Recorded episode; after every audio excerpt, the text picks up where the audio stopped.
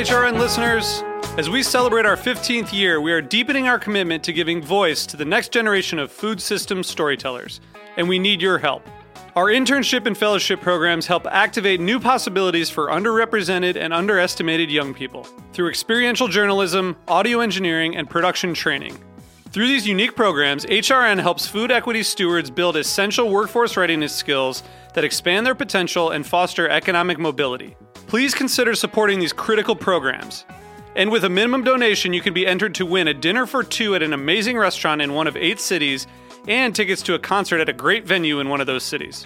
We have incredible partners across the country who have donated, as they also share our passion for helping to educate the next generation of food systems storytellers. Check out heritageradionetwork.org slash 15 to donate and enter to win today. That's heritageradionetwork.org slash 15 to donate and enter to win today. And make sure you donate before March 31st. Thank you. On the Heritage Radio Network in a few moments. Stick with us.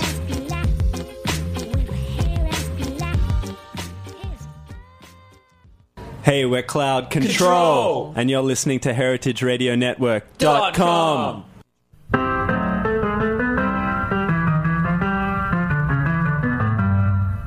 You're listening to HeritageRadioNetwork.com, bringing you the freshest radio in Brooklyn since 2009. Hear directly from chefs to farmers, artists to architects, authors to brewers, and everyone in between. Check out all of our shows on our website or by searching Heritage Radio Network in the iTunes Store. The following program has been brought to you by Barterhouse Wines. For more information, visit www.thebarterhouse.com.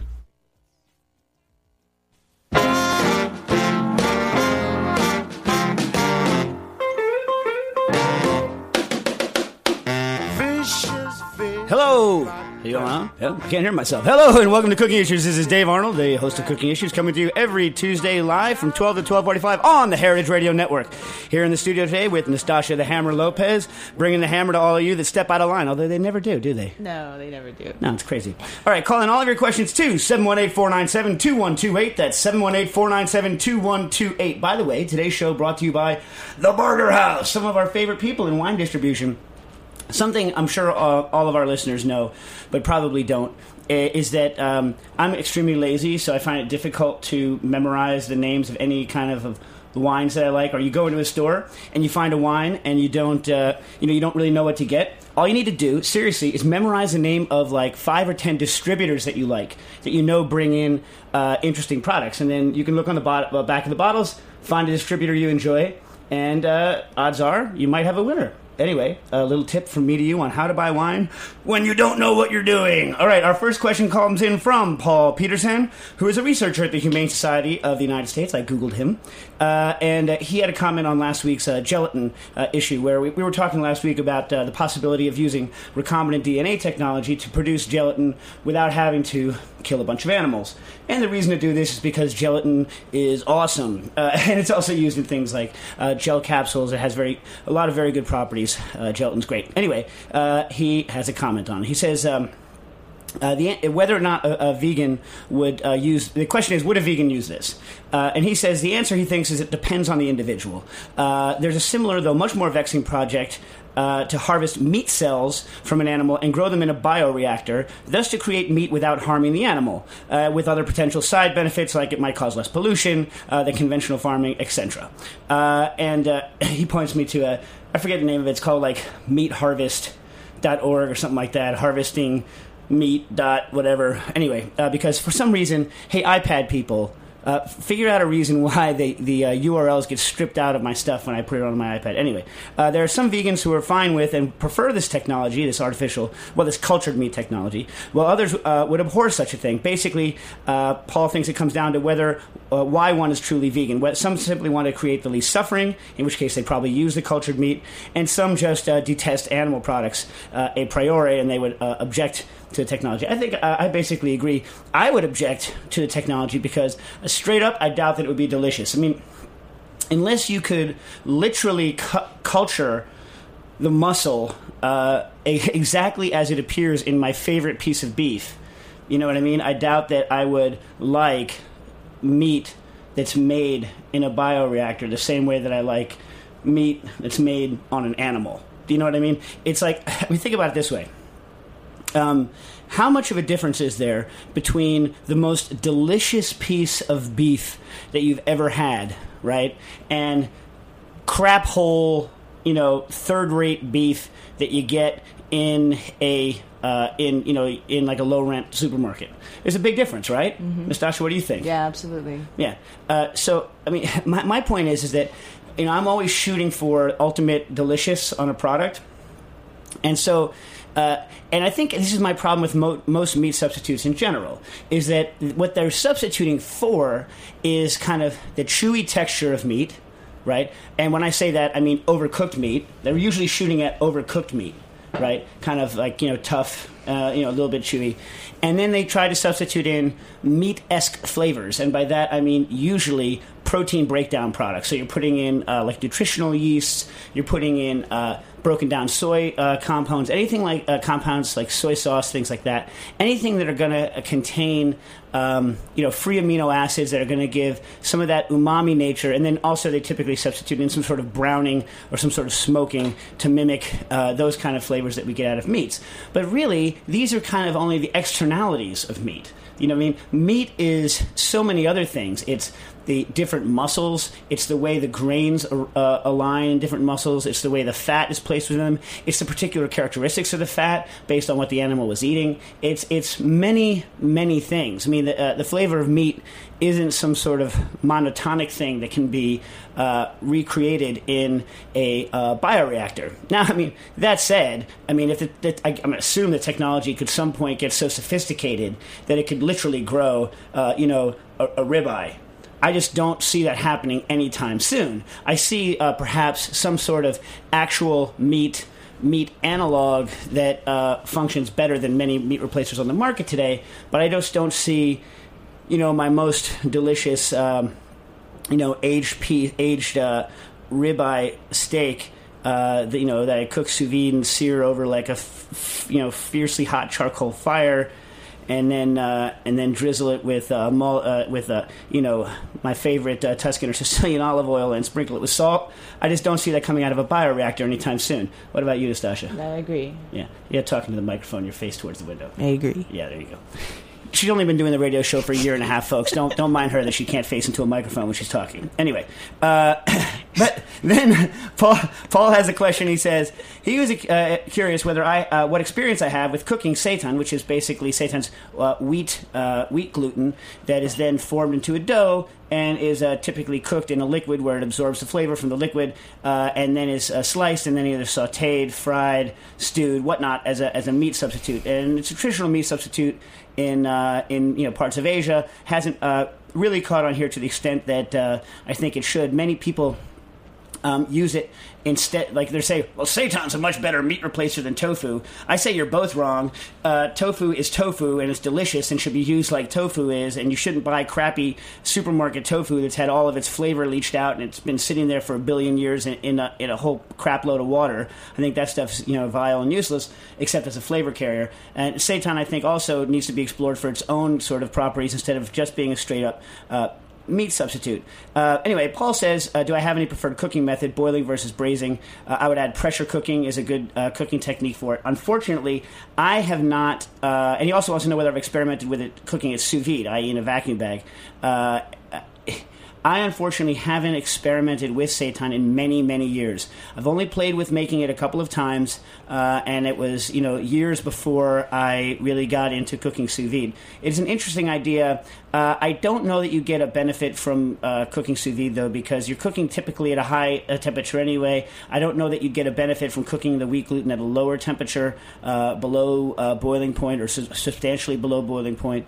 I think you might get some textural benefits from, like I say, cooking in a pressure cooker because then you can get some expansion when you release the pressure. Um, you might be able to get some infusion by going sous vide, but you can fuse anyway with the stock. The stock permeates the, the seitan as it's cooking. One advantage to cooking sous vide that I could think of off the top of my head is if you had a very expensive ingredient that you wanted to infuse into the seitan and cook it that way, you could cook it in a very, very small amount of uh, liquid. So if you had some expensive flavor uh, or something you didn't have very much of, you could probably bag the seitan in the thing uh, and then cook it that way. But I would not use a high vacuum because then you're going to be compressing it and, and uh, altering and or destroying the texture of the seitan. If you use a very high vacuum, it's going to be dense and rubbery. So I would almost do it in a Ziploc bag rather than sous vide. I, w- I probably would never do it uh, sous vide. Uh, and are there any other vegetarian proteins that benefit from sous vide? Uh, again, if you you know you can compress things, uh, you know, get rid of the air cells in in things with sous vide, which might be uh, you know to firm up tofu or whatnot. But that's really more of a water expelling issue. So I can't think off my head of any vegetarian proteins that would benefit from sous vide, other than possible textural changes and infusion uh, techniques, because the low temperature aspect of sous vide is not really necessary for vegetarian proteins. Anyone who thinks I'm a jerk and wants to call me out on that, please do, because I'd like to know some good applications. What do you think, Nastasha? Yeah. Yeah, yeah. All right. Into the microphone the time. Nice. Nice.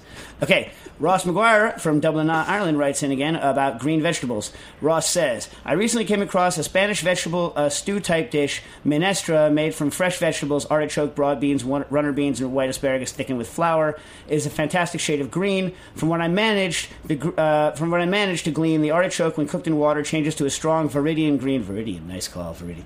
Only, only an Irish dude could come out with like the, the awesome shade of green, right? Viridian green color, uh, along with the water, which is interesting, which is what gives this soup its strong pigmentation. Do you know what the cause of this color change is and how one might go about achieving it? Also, are there any other examples of that kind of natural color change which could be used to good effect in the kitchen? Cheers. Okay, uh, cheers, cheers, Ross. Anyway, uh, well, that's interesting. Uh, as far as you know, I'm used to minestra is like soup in uh, Italian, where it's the same word for soup as for as zuppa. So you could use zuppa, you can use minestra. I guess as opposed to like brodo, which is more of a broth, right, Nastasha? Right. Yeah. Okay. So uh, I don't know of any uh, Spanish recipe that goes by the name uh, minestra, but this uh, coming from an idiot who hasn't researched it. but uh, so I can't say it. But uh, also, uh, you know, you can make then. Let's just say minestra is a soup. You can make it from uh, any sort of mix of anything you want. So, so what we're dealing here with is a soup or stew of artichoke, broad bean, runner bean, and white asparagus that's then thickened with with uh, flour and it comes out uh, green. Now, typically, when you cook a green, here, here's what happens with green things in general when you cook them, right? First of all, the interesting thing you say is that uh, the water turns really green. Uh, chlorophyll is not water soluble, so typically, right, in, what, what's happening is is uh, m- the majority of chlorophyll is not going to leach out into the water. And chlorophyll is what makes these things green. Okay, so what what happens is we, the reason why chlorophyll is not soluble in water is that it's got this long kind of hydrocarbon chain that comes off, off that's uh, hydrophobic. It wants to be soluble in oil, which is why things like uh, you know. Uh, basil oil and, and things like that are such nice bright green because we can extract a lot of the chlorophyll into the oil because it's water soluble, uh, oil soluble, soluble rather. So here's what happens when you cook: you stick stuff in boiling water. If there's any acid, uh, and I guess also McGee says alkali can make it happen, you can uh, break off uh, that hydrocarbon chain, and now the the residual part, which is still green, is leached into the water. Okay. Now, in the center of the of the main part of chlorophyll, the really the business center, is a magnesium ion, and uh, in in water uh, with the action of heat, and especially if there's acid, right, that magnesium ion gets kicked out and uh, replaced with hydrogen, and what you get is that kind of dark uh, greeny, almost olive uh, drab or bluish, or bluish color uh, of the chlorophyll after that's been happening. So that's the major color change that happens in most uh, in most vegetables as they cook, eh, or as I should say, as they overcook. Which is why we say you can add a little bit of baking soda to uh, something, and your vegetables will turn mushy, but they'll go bright green. Right, bright green, uh, because you're you're basically what happens is is when you put the vegetable in, all of a sudden you, you know uh, the the light couldn't come out of the vegetable very well because there's air sacs, the chlorophyll might be containing stuff. So there's basically the, the color is muted. You throw it into water, and boom, you know what I mean? It um, it, it the cells are broken, the water penetrates, and now all of a sudden the green really pops. It really pops out. So I don't know whether or not uh, the color you're describing is some mixture of cooked and I mean otherwise uh, you know chlorophyll has magnesium taken out and some that hasn't. Some that's become water soluble due to the action of cooking. I just can't tell. You'd have to send me a picture of your soup so I can uh, see what's what's going on.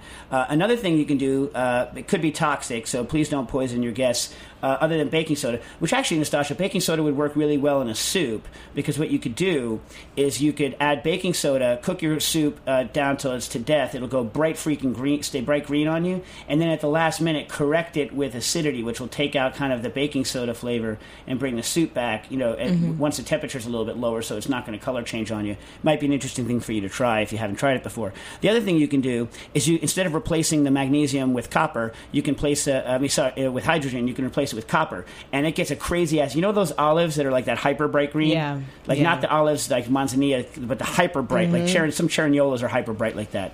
I think, not sure, could be making this up, could be lying. I think that they add a little, probably lying. For those of you listening, probably a lie. Uh, that's the same color that's produced by uh, uh, taking the chlorophyll and replacing the magnesium with copper. And so uh, you can do that, but too much copper is, uh, what's the word I'm looking for? Poisonous! Poisonous. But uh, small amounts of it aren't. So, anyway. Uh, so, what are some other things that you can do uh, to change colors? Well, another one, going back to McGee, uh, who uh, we were hanging out with at Tales of the Cocktail last week. If I get time to talk about it, I'll talk about it. Probably won't get time. Uh, especially if some of you suckers call in to 718 497 2128 with a question. That's 718 497 2128. Um, garlic and onions can turn interesting shades of blue and green uh, when they're cooked very slowly. Uh, and the very first uh, Curious Cook column that uh, Harold McGee put into the uh, New York Times, it's got to be like four years ago now, three or four years ago. Uh, one of the things he treated was this fact that sometimes if you puree onions and garlic or just cut up garlic and uh, cook it very slowly, uh, it can turn green and blue. And what's happening is is that uh, some some molecules, in fact, some of the ones that make make it pungent, you know, some of these uh, sulfur compounds, can uh, get altered by enzymes that are native to the onions and the garlic. And uh, then combine together into larger molecules, because typically larger molecules are pigmented, you know, or you can see them as opposed to smaller molecules, which are usually uh, colorless. Anyways, uh, so the uh, not always, usually. Uh, so what happens is, is they combine and they get these kind of like shocking blue and greens. And so anyone out there who's done any low temperature cooking, let's say you were to put a steak with garlic and butter in a bag and cook it at 55 Celsius for two hours, you'll notice that uh, some of the garlic is going to turn kind of uh, bluish greenish. And this is something that you can do. And I've done actually. We've made uh, blue garlic soup using uh, I think it was blue, blue or green. I can I can't forget. Like onions turn green and garlic turn blue, or the other way around, and you can and you can alter the color by combining the different amounts of onion and garlic. Anyway, if you take a, a puree or even just slices of onion and garlic, you stick them in a bag and you cook it at like 55 degrees for like an hour. So the stuff's going to turn bright colors on you. You can then uh, pressure cook it to neutralize uh, some of those flavors, so it's not too strong, and then you can use it in large quantities and still have the color changed item to uh, serve. Uh, if you don't cook it uh, in a pressure cooker afterwards, and the color does stay, by the way, I've done it, uh, then you're in for a world of freaking hurt because if you can see that color, if it's a brightly colored puree, please don't go anywhere near your family or friends for the next week and a half. The other one that I could think of off the top of my head is that you can uh, use, uh, if you have a blood based thing, and Nathan Myhrvold, Chris Young, and Maxime Billet et al., the Modernist Cuisine uh, cookbook, cookbooks, the mega opus. Uh, and when's he coming on, by the way? When's Myhrvold coming on? The s- third week of August. All right, in the third week of August, Nathan Myhrvold is going to call into the show. So none of you chumps miss that stuff. Call in to Nathan Myhrvold in the third week. What, what country am I going to be in? 16th. You'll be here. I'll be here. Awesome. Call in to here, and you, our Cooking Issues listeners, are going to get the opportunity to personally ask Nathan Myhrvold a question. Now, bear in mind, Nathan Myhrvold, he might he might tear into you. It depends on what you ask. I mean, you know, you know, he's he's an opinionated guy. It should be interesting. Uh, I'm excited. I'm super excited. Super looking forward to it. So get your questions ready for the Myhrvold thing. And I think, hey Jack, we can go an hour on Mil- uh, an hour on Myhrvold Day, right? Oh yeah. Oh yeah, okay. Uh, the other one I was thinking of from their cookbook is you can take blood and hit it with carbon monoxide, the same stuff that you use if you're going to suck a tailpipe. The sad stuff, carbon monoxide. If you take carbon monoxide and hit it to um, to meat, it's it goes incredibly bright red. There's there are two uh, There are two small children looking in the studio window right now who are incredibly curious about the radio thing. Trust me, kids, it's not that interesting. Anyway, uh, so, uh, and this is how they make their uh, rare beef jus, where they cook uh, beef in a bag, and they can optionally hit it with carbon monoxide to get a really, really ripe bread uh, bread color. You can also use this to rip off consumers by hitting meat with carbon monoxide to make it look bright red, even though it's spoiled. And Kent Kirshenbaum bought a piece of meat. Kent Kirshenbaum, uh, the polymer chemist and our buddy from the Experimental Cuisine Collective at NYU, bought a piece of meat and basically kept it out of a fridge, uh, turning uh, you know awful uh, for weeks, and stayed a nice bright red color because of the carbon monoxide they so nicely put into the container for it. He hates that. He thinks it should be outlawed. Let's take a break. Not yet, because that goes into this one question. Aaron Smith called in on blood basting. How, Nastasia, you know, only you could ruin such an awesome segue from going from changing the color of blood by adding carbon monoxide into a blood-based I basting ruined question. it for you. You, you, this, Nastasha will always do this. If you know what, if you're about to buy Nastasha a Christmas present or a birthday present, don't because what's going to happen is is five seconds, literally five seconds before you try to buy her something or get her something like a glass of water if she's thirsty, she will ask you for it and ruin the opportunity for you to get it for her. That is a lot of information you're giving away right Yes, it's a lot of information, Yeah. but it's true, and it might be helpful to some of our listeners should they ever meet you. Anyway, uh, Aaron Smith writes in with a blood basting question. Hi, uh, love the show, and I'm thrilled that you're back from your break. I was looking through an old French cookbook, uh, the uh, La Varenne's Cuisinière Française, uh, and from 1653, and noticed an interesting instruction when roasting a pig like a boar. The recipe is you may disguise the boar, uh, you may disguise the pig uh, near to a boar. That is, after you have beaten it well, you shall endure it with blood. I don't know whether it's endure or endure. For me, uh, well, we'll get into this. And and after a while, stick it, spit it, and not forgetting to. Uh, I'm going to say endure, even though I don't know. Feet with blood before it's roasted. Serve it as a boar with sauce or without it. Uh, and then uh, Aaron puts down that the definition of uh, endure is to wet daub uh, some liquor as one doth a pie or cake before it is put into the oven. So basically, a pig is basted with blood before it's roasted on a spit. And um, Aaron was interested in what the blood might be doing. It has, uh, and I'm saying, I'm keep saying your name a lot because I'm not sure if this is guy Aaron or girl How's Aaron. it spelled? Aaron, With an E or an A? E. Oh. Can't tell. Really? Can't tell.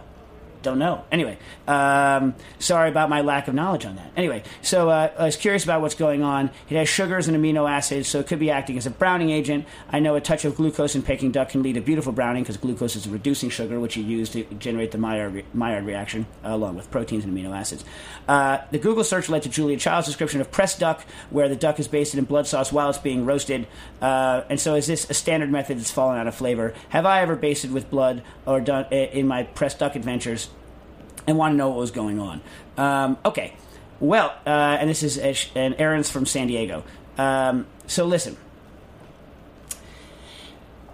As far as I know, uh, I'm going to say endure, even though it might be endure, is a technique not just for basting blood or going on pies. It was a standard technique for coating things with different colors in uh, medieval times. So, as a, as a presentation trick, for instance, if you were making a cockentrice, which is a bird, uh, you know, the back end of a bird glued onto the front end of a pig, right? You would take the seams and whatnot on the outside, and you would endure it with different mixtures that would kind of form a crust, and also color it to make it look more fanciful, right? Um, and then, you know, typically you would set that by then baking it uh, or roasting it. Now, uh, when I make a pressed duck, I don't. Uh, you know what? What I always did, and the recipes I have, and I think this is the way Tour d'Argent, the restaurant, does it, is they they take the duck uh, that's been strangled so the blood doesn't go out or suffocated, and then they press the the blood and juices out. Then the blood becomes uh, a thickening agent for the sauce that you use. Then when you cut the, the the meat's already been par roasted, then you cut off the breast slices and you reheat them in the sauce, uh, and then the sauce thickens up, etc., etc. So I don't know of any recipe where you then baste it and roast it again. It's more kind of just a reheat uh, with the slices. There's famous recipes uh, for like civet, like or civet, I guess I don't know how you pronounce it in French, of uh, rabbit or jugged hare, which is the way a U.S. person would say it, that uses the blood of the hare as a thickening agent, but the last at the last part of the sauce because it will then uh, thicken up and can curdle and break. Nils Noren says in Sweden they have a famous blood soup that's made from goose blood that uh, is cooked for a long time, I think with acid to stop it from coagulating too much. Um, so there is a long history of this, but the idea of using it as an outer coating, I would think that it would set and then uh, and then congeal with the heat and then maybe crust up as it dries out. But I don't know what it would uh, taste like. Uh, it doesn't gross me out. I mean, blood, meat, it's all part of the animal. If the animal, unless look, unless you're kosher, in which case you know don't eat the blood because the blood is the life, and uh, if you do, you know, a curse on your people, you shall be cut off from your people, etc., etc. But unless it's like religiously uh, barred for from you uh, for you from having it, I think it's a waste to throw it away because you know the you done killed the animal anyway. Uh, might as well use everything you can. I mean, I think that's a more modern way of looking at it. So, I you know, but I, that's another thing. Why is it inherently more gross, Nastasha, to eat the blood or any weird part of the of the animal? Why is it more inherently gross than any other part? Like, why is like like couldn't we culturally be raised to be like, oh my god, the loin, jeez, yeah. gross, right? I mean, why is it inherently? Yeah. Is it because when we cut ourselves, we're like, crap, that's blood, and we're yeah. freaked out by yeah, it? I think it's a, it's a, yeah. Same that- reason why people think that like they're making a sexual statement by eating like you know deer testicles and stuff like that. Yeah. You know, when a guy eats a deer testicle, people are like, you know what I mean? Like, is it because of some sort of weird like? Sexual connotation. Yeah, right? With yourself. Yeah. So it, so like things that are gross are things that like we don't want to eat. Like you know things that eh, whatever very strange. anyway, all right. So now we will go to our first commercial break. Call in all your questions to 718-497-2128 718-497-2128 Cooking issues.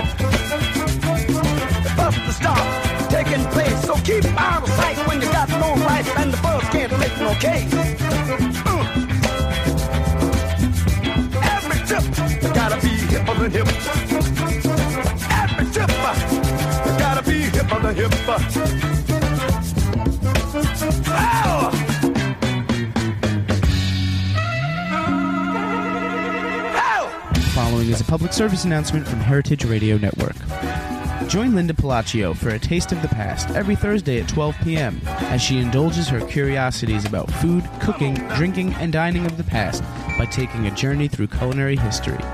Linda interviews authors, scholars, friends, and chroniclers to learn about what was eaten, where, and how, from as long ago as ancient Mesopotamia and Rome, right up to the grazing tables and deli counters of today. The show underscores food as a lively link between present and past cultures.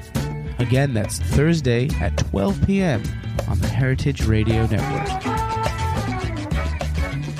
So nice. So nice, that is true. Welcome back to Cooking Issues. Uh, by the way, Jack has managed to find, and I really like it. One of the oh, must be one of the only James Brown songs that I don't know. Oh wow. You know, like I, you know, I, I've, I don't know how many thousands of, of hours I've listened to James Brown, and managed to get one of the ones I don't know. Great tune though. It's called Cold Blooded, and it's from the record called Hell. Oh yeah. Guess what? I'm going to go out and download today. No offense, James. I spent many. Well, you're dead, but no, I've spent many, many hundreds of dollars on your products. I think I'm going to go steal this one on the internet. So what do you think, Nastasha? I don't know. Cold blooded hell. Anyway, uh, by the way, I think Linda Pelaccio might be a good person to ask that last question on, on blood and history. Linda Pelaccio is, uh, I, th- I think she wants to be involved somehow with the Museum of Food and Drink, and uh, Yeah. we'd we'd love to have her involved. So. If I see her, which I uh, I very rarely do, but if I see her, I'll ask her that, that blood question because that might be right up her alley. Okay, Naveen Sinha writes in, and by the way, Naveen is the head TA for was last year. I don't know if he is this year uh, for the class that uh, Ferran uh, Adria headlined uh, in Harvard. And he's a vegetarian. Okay, Nastasha, why don't you bust on the guy for being a vegetarian on, on the radio? The guy already listen. This poor guy. All right, listen. This poor guy, Naveen. Right? He he goes to this event, uh, and he and he's now hanging out with all these chefs. Right, because he was involved with this uh, class at Harvard where they had some of the world's greatest chefs go in, like Wylie, my brother-in-law, all these guys go in, and th- like all chefs invariably bust on this guy for being a vegetarian. Leave the guy alone. No, He's a TA at Harvard in the food food studies program. he's not a TA at Harvard in the food studies program. He's in the physics and material science program, and they're teaching a study. Uh, they're teaching a class on how to learn about that subject through the lens of food. Yes. Yes. Leave the man alone on his vegetarianness, please. He's a nice guy. I hope he calls in. Yeah, well, if he if he does, I recommend he calls in two seven one eight four nine seven two one two eight. That's seven one eight four nine seven two one two eight. Anyway, Naveen uh, writes in. He says he recently read about the Ouzo effect, in which uh, anise flavored spirits and liqueurs become opaque. White, usually, unless it's been colored beforehand, when diluted with water. I was wondering if you have seen this effect occur with other types of spirits, and also, do I know of any other examples of color changing beverages? Thanks. All right, so uh, what's happening with um, with uh, Ouzo or I don't know why the hell they call it the Ouzo effect. Seriously, like like they they, say that Ouzo is drunk more in, in the U.S. than uh, pastis, Ricard, or absinthe. But since absinthe, uh, you know, went through that surge in popularity after the Ouzo effect had been characterized, uh, maybe we should rename it the absinthe effect. How many? By a show of hands out in the world on the internet, how many of you have had a glass of Ouzo this year? Anyone? Um, anyone? Right? uh, some sort of absinthe beverage. There's two people in here raising their hands. You know what I mean? Or pastis or Pernod uh, based uh, substance. Anyways, so uh, I'm going to forget the name because for some reason I forgot to paste it into my iPad. But um, I believe the uh, the oil involved, the chemical is called anatole. I think it's what it's called, anethol. Someone will call in and say, "I can't believe you forgot the name of it," but there it is. I did. Uh, and what happens is is that it's a very interesting effect when you're when you're making. Um, usually, when you make an emulsion, you have to provide energy, usually uh, mechanical energy, to uh, create uh, the little droplets of oil inside of uh, a liquid. And the reason is is because uh, it takes a lot less energy for because there's a lot more surface area, and there's actual energy associated with keeping two um, immiscible, i.e., don't mix together liquids next to each other. So that's why usually you have to beat things with whisks and blenders to get them to emulsify. Another thing you can do to lower the amount of energy you could put in is to add an emulsifier, which takes away some of the energy required to make that emulsion. But the way the Ouzo effect works is entirely different. Instead of using mechanical energy, an emulsion is made basically almost spontaneously. It's called spontaneous emulsion. And what's going on is that uh, the oil is soluble in, in ethanol, in, in alcohol, but not in water. So uh, what happens as you dilute, uh, you know, I'm going to say uh, absinthe or Pernod, right? Because I don't drink Ouzo. Uh, you know, why not other things like that? Why not like uh, why not like aguardiente or like any other anise flavored thing? Like why Ouzo? No offense to the Greeks. No offense. You know what I mean? Anyway, so uh, when you dilute it with water, um, you have the entire solution is basically uh, evenly and homogeneously saturated with uh, with this oil, and all of a sudden becomes super saturated, and it and it does it in a way that that many, many, many, many, many millions of tiny, tiny droplets are instantly formed, right? And because that's super fast nucleation, you get these small, small droplets that are stabilized, right? Uh, for hours and hours and hours, sometimes even days, depending on, on, on how it works. And so it's this like instant, like supersaturation and massive nucleation that causes the Ouzo effect. And yes, it is uh, visible in many other spirits. I don't know of any commercial spirits uh, other than the anise flavored ones where it happens, uh, because that's famous. But many of the fl- uh, spirits that we make in the rotary evaporator will uh, show the the uh, ouzo effect when they're diluted. So some of our Thai basil spirits will, uh, if you add water to them, they will go white on you when you mix. And then later on, if you let it sit for days and days, the oil will float to the top. Um, and just tons of them. I've had caraway go white on me when I when I've done it, and I don't know what the components are in it that's doing it. But I've had some of our caraway. Although maybe it was the caraway that we put fennel into, which would make more sense. Maybe, Maybe. maybe, possible. Um, but uh, so, so the answer is Naveen. Yes, there are other oils that are uh, you know soluble in ethanol and weakly or insoluble in uh, water and have this effect. The other thing that liquors can do to change colors is you can shift uh, acid base equilibria. So you can have a liquor that's neutral that has uh, anthocyanins in it, and they'll start out uh, in the bluish range, and then uh, like blue corn, uh, and then as you acidify it with lemon juice or whatnot, it'll turn red uh, or reddish purple. That's another thing you can do. Although I don't know of any. Com- there's some teas in Thailand that are flower based. There's a blue flower based tea in Thailand. I believe it's Thailand because Nastassia Yeah, wasn't yeah, it? yeah, it was. that we researched. And um, and that one you make the tea and it's blue. You add the lemon, it turns red. Uh, so that's something you can do.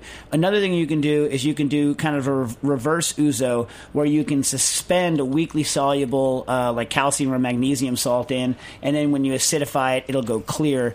Uh, Nastassia and I have had uh, we had to do. We, we, it's interesting you should ask this because we tried those things for this event we had We didn't do. try that flower. What was it called? We couldn't find the flower. I forget the name of it. It's similar to like a blue cornflower or something. It looked it was that color of blue. Uh, um, anyway, but it was very rare here in the U.S. Uh, anyway, so we tried it, and uh, not to much uh, good effect, especially because we needed to do the opposite of what was easy. We needed to go not from red to uh, not from blue to red, but from red to blue, and basic drinks. Let me just tell you, what's the word we're looking for here? Gross, gross. Um, Okay. Uh, Brian Oakes writes in uh, on iPads and fruits. I know from the radio show that you have an iPad. Any recommendations on food-related apps? No, I don't really. I don't really have any food-related apps. Yeah, you do. What? Chang's thing. What? Chang's app. I don't have that on here. Is that Oh. released yet? Y- Yeah, I think so. But listeners, if you're interested in developing an app for Heritage Radio Network, email us at info at heritageradionetwork.com. Wow. Nice, huh? I've heard some people like the ratio thing, but I've never used it. Oh yeah, yeah, yeah. I know people that like that. Yeah. Yeah. And I hear that uh, I don't. I don't uh, you know who? Uh, you know Jerry Lavish, our uh, our web guru. He, would know because he, he does that kind of stuff. I look. I use my uh, iPad as basically a book. It's basically like you know I have like uh, you know you know probably hundred thousand pages or something of uh, of science related uh, books and articles uh, in my iPad, and that's mainly what I what I use it for. Uh, but people write in, tell us what they think their best uh, their best food apps are. Also, Brian just got back from a trip to Florida and stopped by the Fruit and Spice Park. Good job. Everyone should go to the Fruit and Spice Park. Uh, I think we talked about it last week a little bit, right? Our trip Yeah, to the Fruit and. Spice Park. But he has a recommendation that I might have forgotten to make, uh, which is I would recommend bringing something to rinse your hands and face with because you are going to be covered with sweet, drippy, sticky mango juice. Not that there's anything wrong with that, he adds. I savored at least 15 different mangoes and could have tried at least a dozen more. Why not? Why didn't you? Maybe I didn't have to go to dinner. Maybe, or maybe they were maybe because maybe he didn't get the super like treatment and Mm-hmm. they they chased him out of there. Uh, I'm thinking rapid infusion with mango puree and rum. Keep up the great show, Brian Oakes. Although you know what I really want to do, and, uh, is I want to take some of those mangoes and infuse the mango chunks in a vacuum with uh, booze because that'd be delicious. But we couldn't when we went harvest enough of these mangoes to. Um, to do that too. This is an excellent recommendation, by the way, bringing something to uh, wash your hands and face with. Uh, what I used when I was out was the incessant rainstorm that was pounding us with buckets of water every 10 seconds, right? So we had a, we had a separate problem in that we couldn't like keep our cameras out because none of us had like, you know, diving cameras because we were basically tasting mangoes in like three feet of water. Like we needed like snorkel gear to do our tasting. Um, well, you know what? I'm, I've had this problem so many times. You want to take fruit out of a tasting and you don't know what to do. So anyone out there who has this, and we need a way to label fruits. Sharpies don't write on on waxy fruits, especially when it's raining, and the sharpie comes off, and then the sharpie starts writing. So the sharpie, I know, I love Sharpie. Sharpie, all love to you and for all of the all of the good times that we've had together. But it is ineffective for writing the names on fruits if the weather is at all messed up. They need to make a fruit sharpie. They, yeah. Thank you, Nastassia. They need to make a fruit sharpie. Are you listening out there, people? Someone either tell me. Look, I don't want it to be horribly toxic. Like I'm not willing to die to label my fruit, but I need some sort of like fruit label so I can write on it. The other idea I had is like, what if they had like a special like little like needle thing where you could like almost like you know one of those old Dymo like label makers that would punch that tape, mm-hmm. but like you could just like quickly like type the letter and it would stencil into the fruit skin. We should just bring uh whatever that thing is called. It'll t- on any tape you put on will come come right the heck off if it's raining. and like the, sh- like McGee and I were out there the second day when when uh, you were driving to Miami. We were trying to write, and the as we were writing, the paper was bleeding off into the uh, in, into the earth. It was a freaking nightmare, which which a meant that we could taste fewer fruits, and b is making our job of figuring out what the heck we ate a lot lot harder. Um, anyway, I'm glad someone's going to the Fruit and Spice Park. Everyone should go to Miami. If look, if any of you guys plan a trip to Miami, you need to uh, go down to South Dade to the Homestead area to the Fruit and Spice Park, uh, and and then when they tell you that you can't eat the fruit, I don't know, punch them in the face. Uh, don't do that. Don't do that. And uh, do whatever you can to get a hold of some of the fruit. They usually let you eat the fruit that's fallen on the ground. The problem with the fruit, two things I've noticed. One, the problem with the Fruit Spice Park uh, is that they allow the public in a lot, and so they have to be careful about the fruits because otherwise they'd be stripped bare instantaneously. Um, the other problem is is that tropical fruit people are more covetous of their fruit. This has been my experience, my relatively small experience, as opposed to temperate fruit people. Like you have someone with an orchard fruit, uh, or uh, like a, a pear or apple orchard, you know, whatever. You're like, can I have this fruit? They're like, yeah, take it. Take it. Otherwise, it's going to fall on the ground and rot. You know mm. what I mean? If they're not commercial. If they're commercial, it's a different story. But these guys are like, they know every. Remember, these guys knew every single mango that was on that tree. And if you mm-hmm. took one, they're like, where'd that mango go? Mm-hmm. you know what I mean? It's like they're, they it's a different. It's a different kind of crew. I still haven't figured it quite out yet. Anyway, we're going to take one more commercial break and then come back and slam through these last couple questions. Call your questions to 718 497 2128. That's 718 497 2128. Cooking issues.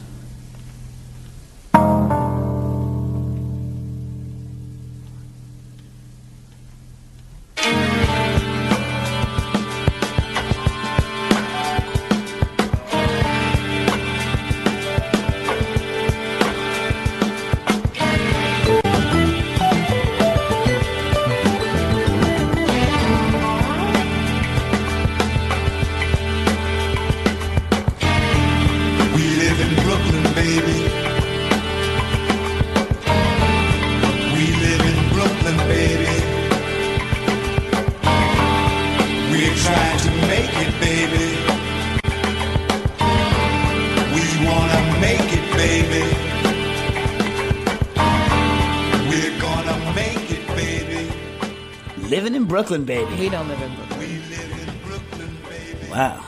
Anyway, yeah, Nas- Nastassia, by the way, even though we're, we're are we on? Yeah, we're on. Even though we're in Brooklyn uh, a lot of the time, Nastassia is like an old school Brooklyn hater. So anyone out there, anyone out there who's a Brooklyn patriot, please call in and give Nastassia a serious no, ribbing. no. Nastassia, You also. no, I, no. I hate the roads in Brooklyn. Like someday for this, we're going to do the entire session on Neil uh, Neil Diamond's Brooklyn roads, and it must be some sort of like crazy sarcastic song because the roads here in Brooklyn, wrote Brooklyn Rose?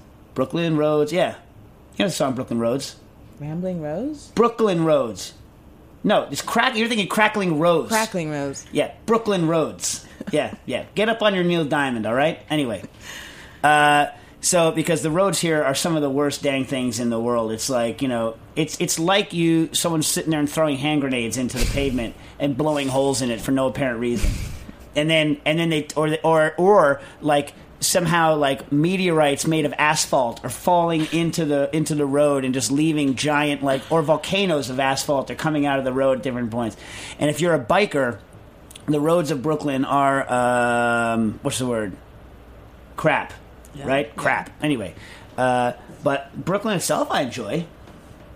I enjoy Brooklyn itself, just not their roads. Okay, uh, James T. Ray writes in about popcorn. Normally, I eat with reckless abandon. However, I love to snack, and I wanted a low-calorie option. I like popcorn as a snack, and recently purchased an air popper to pop my corn, and I love it. So the question: Can I get salt to adhere to the popcorn without a lipid or making a soggy mess? And by the way, I've tried the cooking spray with mixed results. I love the show, James T. Ray. Hmm. Um, well, the first thing you can do is to get uh, popcorn salt.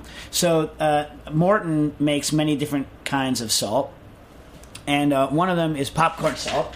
I just dropped my iPad. and popcorn salt is uh, very, very, very fine, and so it adheres to popcorn much better than even their uh, iodized salt, and definitely better than uh, kosher salt and things like that. So, and it's super, super fine, easy to distribute. So, if you've had mixed results with the cooking spray, which is what I was going to recommend before I read the last line of uh, of your thing.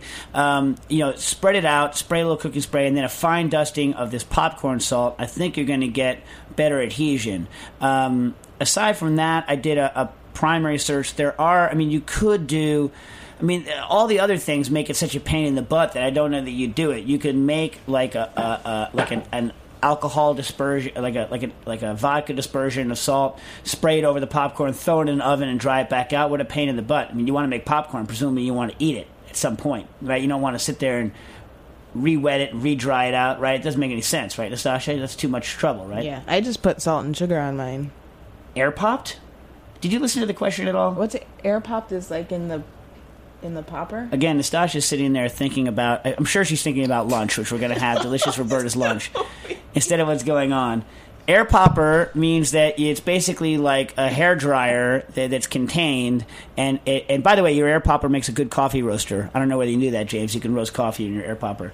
Uh, you have to be careful because the chaff flies all over your uh, your room. You have to contain it. Make sure it doesn't catch on fire. Fire is a problem. Anyway, um, I used to do it for years. I used an air, air popcorn maker before I bought a, a coffee roaster, and then moved to Whirley Pop, which is actually my favorite popcorn making technique. So in air popping, Nastassia, there is no added oil. Mm, oh, okay. Yeah. Uh, I wonder whether you could add just a small amount of oil to the popcorn kernels as you're popping them in the air popper, and then um, maybe then increase adhesion. I don't know. That might because if the spray problem was that maybe it wasn't getting all over it, maybe a small amount of oil on the popcorn kernels themselves. But the problem with uh, doing that, and this is probably why it won't work, is that it's what's that technology. Air popping is what's called a fluid bed kind of technology, where the popcorn kernels are all separated from each other and kept agitated by the uh, air that's blowing in them. And then when a popcorn kernel pops, it immediately becomes less dense than its unpopped cousins, and then floats to the surface and then is pushed out, so it doesn't burn at the bottom. And so I wonder whether adding a t- small amount of oil would kind of ruin that effect. Uh, or get into it, or just ruin everything in general. But I know that you can have oil in a popcorn popper because that's how I. Uh, when you roast coffee, the oils are in there, and the oil uh, gets on the inside of the air popcorn popper, and it does foul it a little bit, but it doesn't like ruin it in any way. So that could be another thing to do. But my first step would be to get the actual popcorn salt, and you can buy it on. You could buy it on the Amazon.com. anyway, uh, Garth writes in about vanilla. We grow vanilla in the South Pacific island of Tonga and process the beans different products in New Zealand. Uh, how would we produce a vanilla foam that we could use at food shows for attendees to scoop some foam from a bowl to taste our vanilla? I visualize a nice glass fish bowl without any fish with an aeration. He actually says fish removed. Get a new one. Don't just remove the fish from the fish bowl because then you're killing the fish. No, I, also you have to- I don't. I don't think he was saying that. Anyway, all right. Hey, just without a fish. I'd buy a new one. Anyway, with an aeration pump causing the liquid in the bowl to foam up so people can just scoop some on a tasting stick. Not sure what type of base would be best, as it uh, as it ideally would just suit our vanilla flavor without too much else competing. Could taste like a custard, a panna cotta, ice cream, jelly, citrus, etc. We have carrageenan, but no other high tech ingredients. Okay foam done with a aquarium pump in a bowl uh, or in any sort of vessel was something uh, that a bunch of chefs were working on and was first cracked and pioneered by uh, Andoni Aduriz uh, from uh, when you know at Mugaritz in like uh, years ago. And uh, his recipe, which is on the internets, I think if you just search the the famous dish he made with it was called Vanity, and it had a chocolate foam. And the what he the basic recipe is two percent. Uh, powdered egg whites by weight uh, of the mixture, which you know he then lets um, uh, what's the word hydrate, and zero point one, i.e., uh, one. Is that right? One gram in a liter? Can't be that low. Look it up, but it's something like that. One gram in a liter of xanthan gum. If you can get carrageenan, I'm pretty sure you can get xanthan uh, where you are. If not, it's easy to mail order xanthan, and you only have to use a tiny, tiny bit of it so you can get a hold of it. And that's the basic recipe that he uses to make the big air bubble foams, and then you just put it in the bottom and, and do it out. Now, the downside is is they have very little uh, flavor in them because they are like 99.99% air with only a little bit of bubbles and they pop almost instantaneously. I mean, that's the idea of it.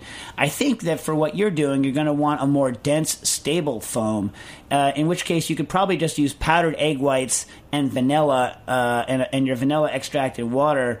Um, or, or something. I'm not trying to think of what the best foam would be. You could use if you have agar, you can make a fluid gel and then and then shoot it out of an iSi canister. The problem with foams is I think that they're, they're going to reduce the flavor of your vanilla by introducing a lot of air into it. The other problem is is you might want to look at an article uh, brought to my attention also by McGee. Uh, uh, from 1997 called The Effect of Milk Fat on the Flavor Perception of Vanilla Ice Cream. Uh, basically, the more fat you have, the uh, more muted your perception of the vanilla flavor is. So I would stay away from anything that contained fat because uh, if you're going to want to highlight this, and I, and I sense why you want to have it in a foam because you want the air, and then first of all, you probably don't want to use that much of it, uh, and you probably want to have the flavor come out. You also don't want to use a lot of heat because heat is going to alter the uh, flavor of your uh, of your vanilla. It's too bad you can't get something like Versa Whip, which you can then just whip it up into a foam with a little maltodextrin, or something like uh, you know what else, like Versa Whip or yeah, Methocel F50. I mean, you could try just a stable uh, egg white foam. um, you could probably get pasteurized egg whites and then do it that way and do it uncooked. But I don't want you to have that eggy flavor. But I, I don't. A, I don't want you to heat it because I don't want you to alter the flavor of the vanilla through the heat. And B, I don't want you. Uh, I don't want you to add any fat because then um, you're adding fat. You know what? Maybe a minimum amount of heat, like almost like uh, an Italian meringue, where you whip the egg white and then you pour the hot sugar in to set it a little bit, but it's not really cooking it for a long time. That might get it, and then you could just basically have this like meringue, almost meringue icing that people could scoop up, and then just go sugar and vanilla. It's going to have the air. You'll get good delivery. What do you think? Yeah. It's low tech Yeah. Low tech, delicious. Good job. Delicious and low tech. Also, you can maybe stir some vanilla in after you cook it, so that you uh, so that you uh, have some totally uncooked vanilla in it. If it, if you go a little over stiff. These are my recommendations, Garth. Use them for what they're worth, which is probably nothing. Uh, lastly, uh, Jason writes in about Nixtamal. Hi, Dave. I love the post about nixtamalization. Thank you. But uh, I'm having trouble doing it here in the UK because field corn is not common. I have two questions. Do you need to use intact kernels or can you use broken, cracked kernels? Most field corn here is sold as bird feed, a lot of it cracked. Also, can I use a grain mill like the one that would connect to my KitchenAid mixer to grind the grain after treatment? Thanks, Jason. Unfortunately, Jason, cracked corn won't work because uh, it doesn't uh, hydrate the same. Basically, um, the the outside, the pericarp, is what's stopping the water from going instantly into the corn kernel and overcooking it. And so, if you treat it with lye and it's already been broken, it's just it, no, it just won't work. It won't it won't be the same. Uh, what I would recommend if you can't get field corn is use. Even though I said in the post not to use popcorn, popcorn will work. Right? It's just not quite as. Um, it's just it's just harder. It's not ideal for it, but it's better than brack, uh, cracked or, or broken. So I would try to use. Uh, I would get popcorn. You know, get the largest uh, kernel ones, not the small kernel variety that you can. And is it the best? No, because it's hard to grind. Right. Uh, I would not use the KitchenAid. That thing's going to gum up. I have one, a grain mill, KitchenAid grain mill. thing's going to gum up, lickety, lickety, lickety split. I would then, you know, if you have to, I would use a food processor um, and you know, and then maybe even mortar and pe- uh, mortar and pestle some of it to get the texture down. The problem with the food processor is you're going to have to add more water. I have done it. It's a sticky, awful mess, but I, I have done it. Um, so you you can you can do it. Um, it's just you know it's not ideal, but it definitely is possible for experimentation. The people ate the my my uh, tortillas that I made with uh, with popcorn uh, and a food processor, and they didn't you know they didn't punch me in the face. I didn't. Also, I didn't have those looks of me. Well, this was good, but me, me, me, me, me. You know what I'm talking? You know those looks? Yeah. Yeah. Anyway, so give it a try, and I'd appreciate anyone from the UK because I've had a couple people maybe have this problem write in with their solutions to finding uh, good ways to do nixtamalization in the UK. Anyway, come back next week and get another episode of Cooking Issues.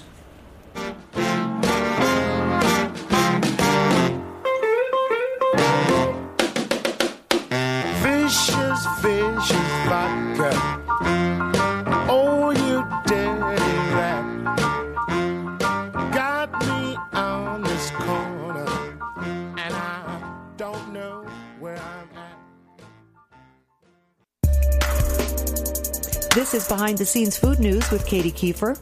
A&P goes local. The Great Atlantic and Pacific Tea Company, commonly known as the A&P, that grocery chain you've seen all your life, has glommed onto the concept of local and sustainable and has just introduced a new consortium of producers known as the Mid Atlantic Country Farms, from which they will source beef and poultry. The animals are antibiotic and hormone free, raised on vegetarian feed. There is no mention of certified humane or animal welfare approved uh, status, however. Maybe they haven't gotten that far in the marketing department. But what makes this of interest is that A&P supplies all A&P supermarkets, Pathmark, Food Emporium, Waldbaum's, and Superfresh. These are not particularly high end supermarkets, so this is good news for the average consumer. If you want to read more about this, you can go to the A&P website, which is www.apt.com slash pressroom. This has been Behind the Scenes Food News with Katy Keiffer. Finger on the Pulse and City Winery are proud to present the Summer Barbecue Blowout Festival August 6th from noon to 4 p.m. The barbecue is happening at City Winery, located at 155 Varick Street in New York City. Restaurants featured at this event are Empire Mayonnaise, Vandaag, Momofuku Milk Bar, Imperial Number 9, Mile End, Mexicue, Craft, Dizzy's Club Coca-Cola, The Meatball Shop, and Dos Toros. Providing the soundtrack for the day are Midnight Magic, Computer Magic, New Villager, Punches, Ducky, DJ Autobot, and the Snacky Tune DJ. VIP and general admission tickets are available at citywinery.com. Finger on the Pulse for City Winery would like to thank our sponsors Heritage Foods USA, New York Magazine, Reyka Vodka, Sonar, Smile, Gilt City, Sub Zero, and Wolf. Please come out and join us for a day of fun, food, and dancing. For more information, go to www.fotpnyc.com.